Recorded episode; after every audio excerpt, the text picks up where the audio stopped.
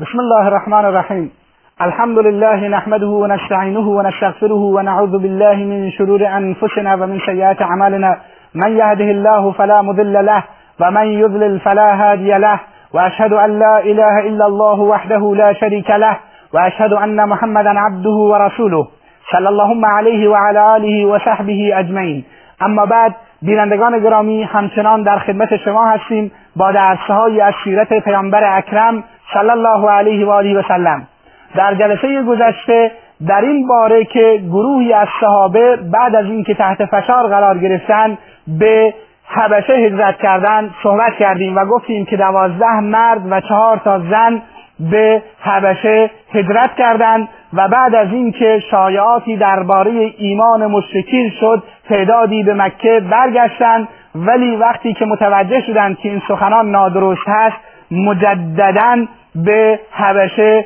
هجرت کردند و به حبشه رفتند اما برای بار دوم که معروف به هجرت دوم به سوی حبشه می باشد تعدادی از یاران پیامبر اکرم صلی الله علیه و آله و سلم به حبشه هجرت کردند که این بار تعدادشان بیشتر بود. هشتاد و سه مرد و هجده یا در روایتی نوزده زن در هجرت دوم به حبشه هجرت کردند. و اینجا بود که قریش به شدت مرعوب شدند و به شدت از این هجرت صحابه به حبشه ترسیدند و به فکر چاره افتادند. اما قبل از اینکه ما اقدامات قریش رو صحبت از اقدامات قریش بکنیم به این نکته اشاره بکنیم که چرا اساسا صحابه رضوان الله علیهم اجمعین به حبشه هجرت کردند. چرا اصلا این هجرت صورت گرفت؟ دلیل اولش همونطوری که ما در بحث های گذشته گفتیم این بود که وقتی که ایمان آشکار گردید و پیامبر اکرم صلی الله علیه و آله و سلم دستور یافت که ایمان را و دین را آشکار نماید صحابه شکنجه شدند و اذیت و آزار شدند و این شکنجه خودش دلیلی برای هجرت بود و پیامبر اکرم صلی الله علیه و سلم برای اینکه تعدادی از صحابه حداقل از شکنجه رها شوند و نجات پیدا بکنند اجازه هجرت داد. دوم دلیل دومش این بود که نه تنها اینکه صحابه می‌خواستند هجرت بکنند برای اینکه از شکنجه نجات پیدا بکنند بلکه می‌خواستند دینشان حفظ بشود می‌خواستند ایمانشان حفظ بشود. برای اینکه اون چیزی که برای صحابه اهمیت داشت این بود که بتوانند به دینشان عمل بکنند ایمانشان را آشکار بکنند و به شعار دینی عمل بکنند. اما در مکه این شرایط فراهم نبود. لذا به خاطر اینکه دین و ایمانشون نجات پیدا بکند به حبشه هجرت نمودند. دلیل سومی که میطلبید که مسلمانان حرکتی انجام دهند و هجرت بکنند گسترش دعوت خارج از مکه بود و این یکی از دلایل مهم صحابه به حبشه بود. صحابه نه تنها اینکه می‌خواستند که از زیر شکنجه نجات پیدا بکنند و نه تنها اینکه می‌خواستند دین و ایمانشان حفظ شود بلکه می‌خواستند برای گسترش دعوت و برای نشر دعوت در خارج از شبه جزیره عربستان کاری و در خارج از شبه جزیره اساسا و خارج از مکه کاری انجام دهند. این است که به سوی حبشه هجرت کردند و افرادی بسیار توانمند از قریش در میان اینها بود که اساسا خیلی از اینها مورد شکنجه و اذیت و آزار قرار نمی گرفتند و اینکه افراد توانمند و قریشی هایی که مورد حمایت قبایلشان بودند و اساسا شکنجه زیادی نمی‌شدند به حبشه هجرت کردند این دلیل بر این هست که صحابه می‌خواستند دعوت گسترش پیدا بکند چنانچه بعدا می‌بینیم که وجود صحابه رضوان الله تعالی علیهم اجمعین در حبشه باعث مسلمان شدن نجاشی و تعدادی پادشاه حبشه و تعدادی دیگر از مردم حبشه گردید. همچنین حبشه جایگاه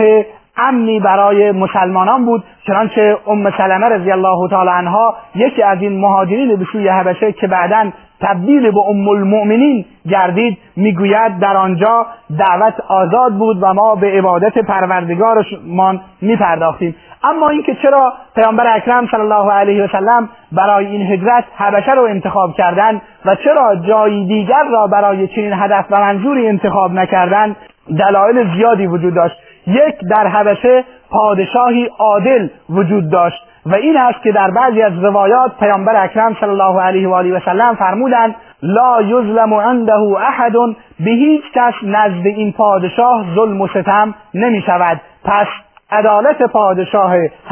حبشه باعث هجرت به حبشه گردید. مرحله دوم این است که پادشاهی صالح و نیکوکار بود چنانچه در بعضی از روایات پیامبر اکرم صلی الله علیه و آله و سلم آمده است که در آنجا مردی صالح و نیکوکار حکومت می کند و در حکومت چنین مرد صالح و نیکوکاری قطعا انجام شعائر دینی و های اسلامی آزاد بود. همچنین قریش و تعدادی از مسلمانانی که به حبشه هجرت کرده بودند به خاطر تجارتی که در حبشه داشتند با سرزمین حبشه نوعی آشنایی داشتند. به این خاطر که نوعی آشنایی داشتند زندگی کردن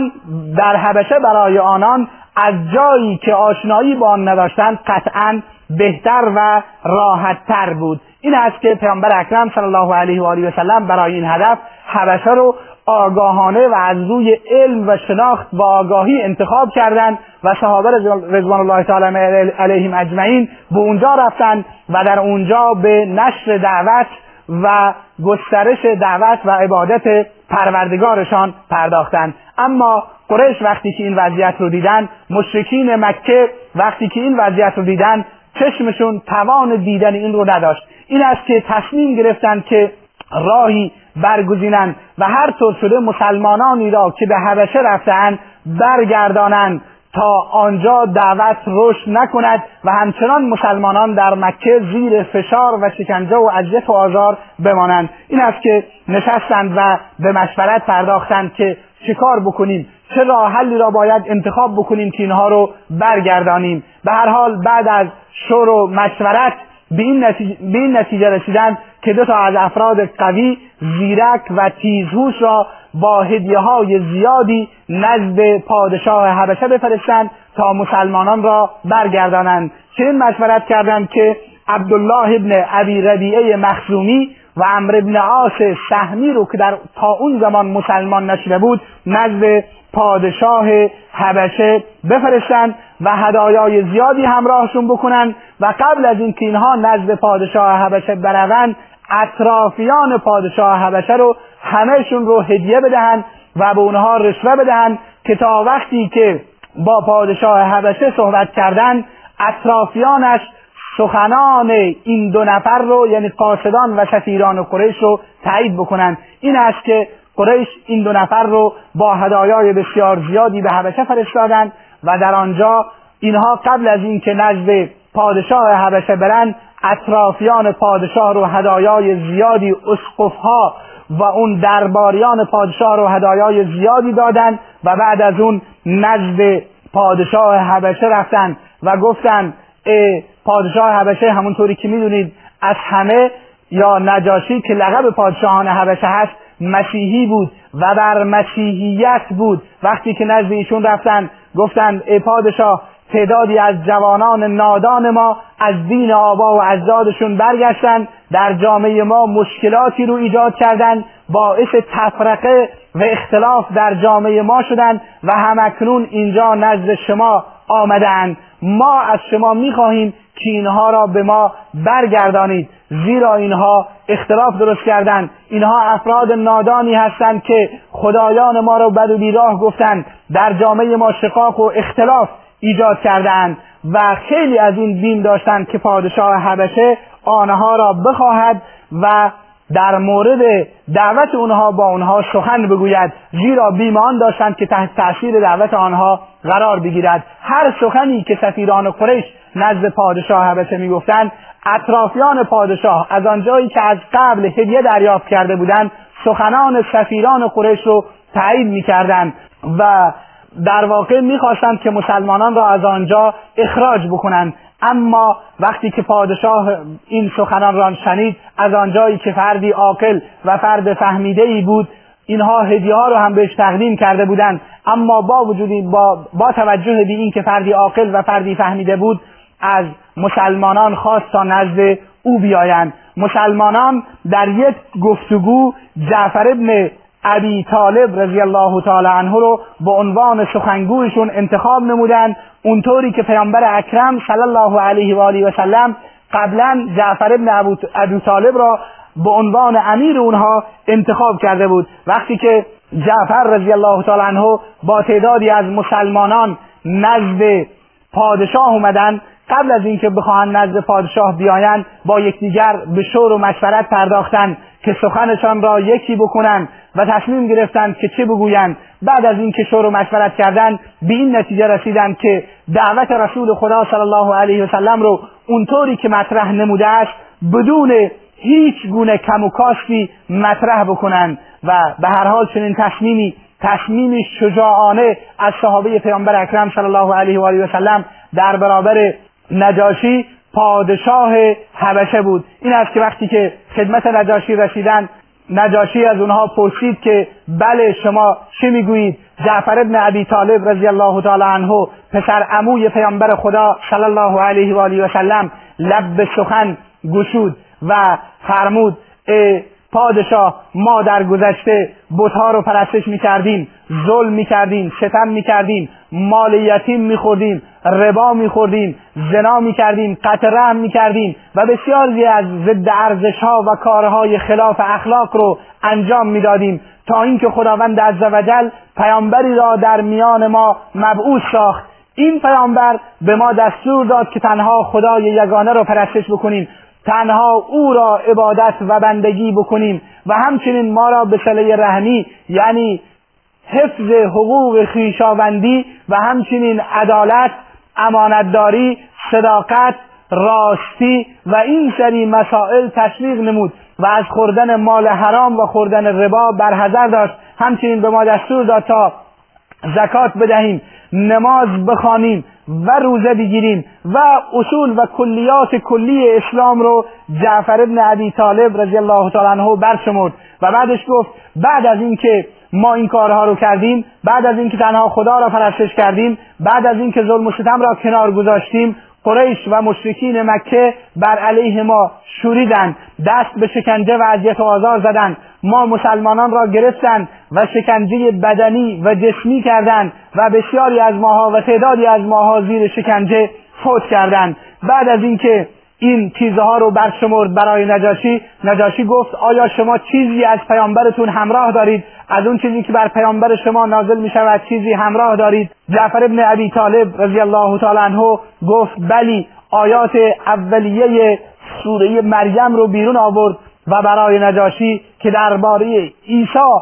و مریم علیهم السلام بودند بیرون آورد و برای نجاشی تلاوت نمود. وقتی که این آیات برایش تلاوت شدن نجاشی و اطرافیانشان به شدت گریه نمودند به طوری که ریش نجاشی از اشکهایش خیس گردید. و اینگونه نجاشی تحت تأثیر دعوت جعفر بن عبی طالب رضی الله تعالی عنه قرار گرفت. و امر ابن آس و عبدالله ابن ابی ربیعه وقتی که این وضعیت رو دیدن به شدت نگران شدند. بعد از اون نجاشی گفت ان هذا والذی جاء به عیسی لیخرج من مشکات واحده این چیزی که شما می‌گویید و آنچه عیسی علیه السلام آورده است اینها از یک منبع سرچشمه می‌گیرند و یک چیز هستند. در نتیجه شما بروید و شما آزاد هستید و می توانید در حبشه در امن و امان زندگی کنید و به زندگی خودتون ادامه بدهید.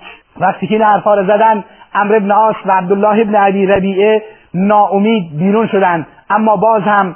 از اینکه تلاش دیگر بکنن ناامید نشدند این است که وقتی که بیرون اومدن امر ابن آس به عبدالله ابن عبی ربیعه گفت فردا عیبشون رو نزد نجاشی خواهم گفت و کاری خواهم کرد که اونها رو اخراج بکنن. عبدالله ابن ابی ربیعه که آدمی آرامتر بود گفت این کار رو نکنید. اونها خویشاوند ما هستند درست است که از فکری از جعفر خواست که بگو شما در این زمینه چی می‌گویید؟ جعفر ابن ابی طالب رضی الله تعالی عنه نظر اسلام و نظر قرآن و نظر پیامبر اکرم صلی الله علیه و آله و سلم رو در مورد عیسی ابن مریم علیه السلام بیان کرد و فرمود او بنده و رسول خدا و روح خدا و کلمه خدا است که به مریم علیه السلام القا نموده است. وقتی که این سخنان رو جعفر شنید گفت وقتی که این سخنان را نجاشی شنید فرمود سخن شما راست است و شما درست می‌گویید بروید و در امان زندگی کنید. از های اطراف نجاشی سر صدا کردند و گفت اعتراض کردند و گفتند این چه سخنی است که شما می‌زنید و این چه حرفی است که شما می‌زنید. اما نجاشی به اونها توجه ننمود و این گونه بار دیگر امر ابن آس و عبدالله ابن ابی ربیعه از نزد نجاشی بیرون اومدن و طرح قریش شکست خورد و نتوانستند مسلمانان را بار دیگر به مکه برگردانند تا تحت فشار زندگی بکنند. این است که این هجرت برای مسلمانان خیر و برکت بود. مسلمانان از آزادی برخوردار بودند و می توانستند شعار دینی و عبادتهایشون رو آزادانه در حبشه انجام دهند. می‌دونیم که بعد از اون نجاشی با توجه به اینکه اطرافیانش افرادی متعصب بودند و بر دین آبا و اجدادشان مسیحیت بودند و حاضر نبودند برگردند نجاشی مخفیانه مسلمان شد و بعدها پیامبر اکرم صلی الله علیه و آله و سلم در حدیثی که ابو هریره رضی الله تعالی عنه روایت می‌کند رسول اکرم می‌گوید ابو هریره رضی الله تعالی عنه می‌گوید رسول اکرم صلی الله علیه و آله و سلم خبر نجاشی را در مدینه خبر وفات نجاشی را در مدینه اعلام نمود و مردم را جمع کرد و چهار تکبیر نماز جنازه رو بر او گفت. و اینگونه پیامبر اکرم صلی الله علیه و سلم و برای نجاشی نماز جنازه غائبانه برگزار نمود. همچنین حدیثی را که جابر رضی الله تعالی عنه در صحیح بخاری روایت می کند می‌گوید پیامبر اکرم صلی الله علیه و آله و سلم هنگامی که نجاشی فوت نمود فرمود ما اليوم الرجل الصالح فقوموا فصلوا على اخیکم اشحمه امروز اون مرد صالح و اون مرد نیکوکار فوت نمود شما بلند بشید و بر برادرتون از همه یعنی همون پادشاه نجاشی نماز بخوانید. و اینگونه یکی از تأثیر رفتن صحابه رضی الله تعالی عنهم اجمعین به حبشه مسلمان شدن نجاشی بود.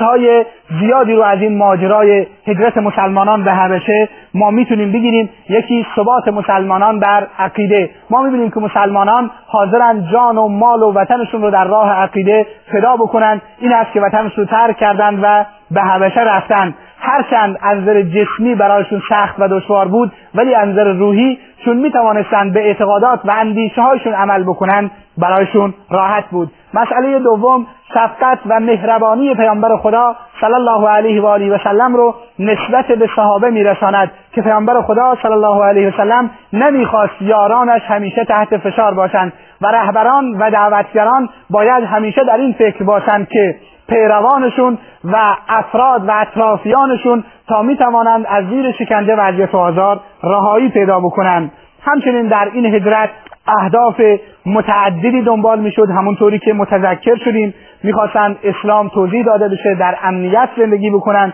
و دعوت رو در اونجا گسترش بدن. همچنین ما ببینیم که در این هجرت خیشامندان پیامبر اکرم صلی الله علیه و سلم مثل جعفر ابن علی طالب پسر عموی پیامبر اکرم صلی الله علیه و سلم عثمان داماد پیامبر و رقیه دختر پیامبر اکرم صلی الله علیه و سلم حضور دارند و این میرسونه که دعوت همونطوری که دیگران در راه دعوت قربانی می‌دهند اطرافیان پیامبر اکرم و نزدیکان پیامبر اکرم صلی الله علیه و سلم هم قربانی می‌دهند. و دعوتگران باید اینگونه باشند همچنین مشروعیت هجرت از مکه رو به حبشه حبشه که سرزمین کفر بود میرساند و این اینو میرسونه که اگر انسان در سرزمین کفر جایگاه امنی برای عبادت و پرستش پیدا کرد و توانست شعار دینی رو انجام دهد می‌تواند با آنجا هجرت بکند. به شرط اینکه این هجرتش به مسلحت دعوت و مسلحت دین ضرری نرساند. مسئله بعدی مشروعیت در پناه کفار زندگی کردن رو میرساند چنانچه مسلمانان در پناه نجاشی که حکومتی کافر بود در اون زمان زندگی می‌کردند و همچنین پیامبر اکرم صلی الله علیه وسلم چنانچه بعدا متذکر شد میشیم در پناه متم ابن عدی کافر مدتی رو زندگی کرد و اینو می‌تونیم در پناه اونها زندگی کنیم به شرط اینکه به دعوت ضرری نرسد. ادامه بحث رو و ادامه ماجرا رو در جلسه بعد و درسهایی رو که از این هجرت می‌گیریم پیگیری خواهیم کرد. خلاصه این جلسه این شد که پیامبر خدا صلی الله علیه وسلم مسلمانان رو دستور داد که به حبشه هجرت کنند قریش تلاش کردند که مسلمانان رو برگردانند اما تلاش آنها نتیجه عکس داد و نجاشی بعدها مسلمان شد تحت تاثیر دعوت مسلمانان و مسلمانان در آنجا به زندگی و حیاتشون ادامه دادند. و السلام علیکم و رحمت الله و برکاته.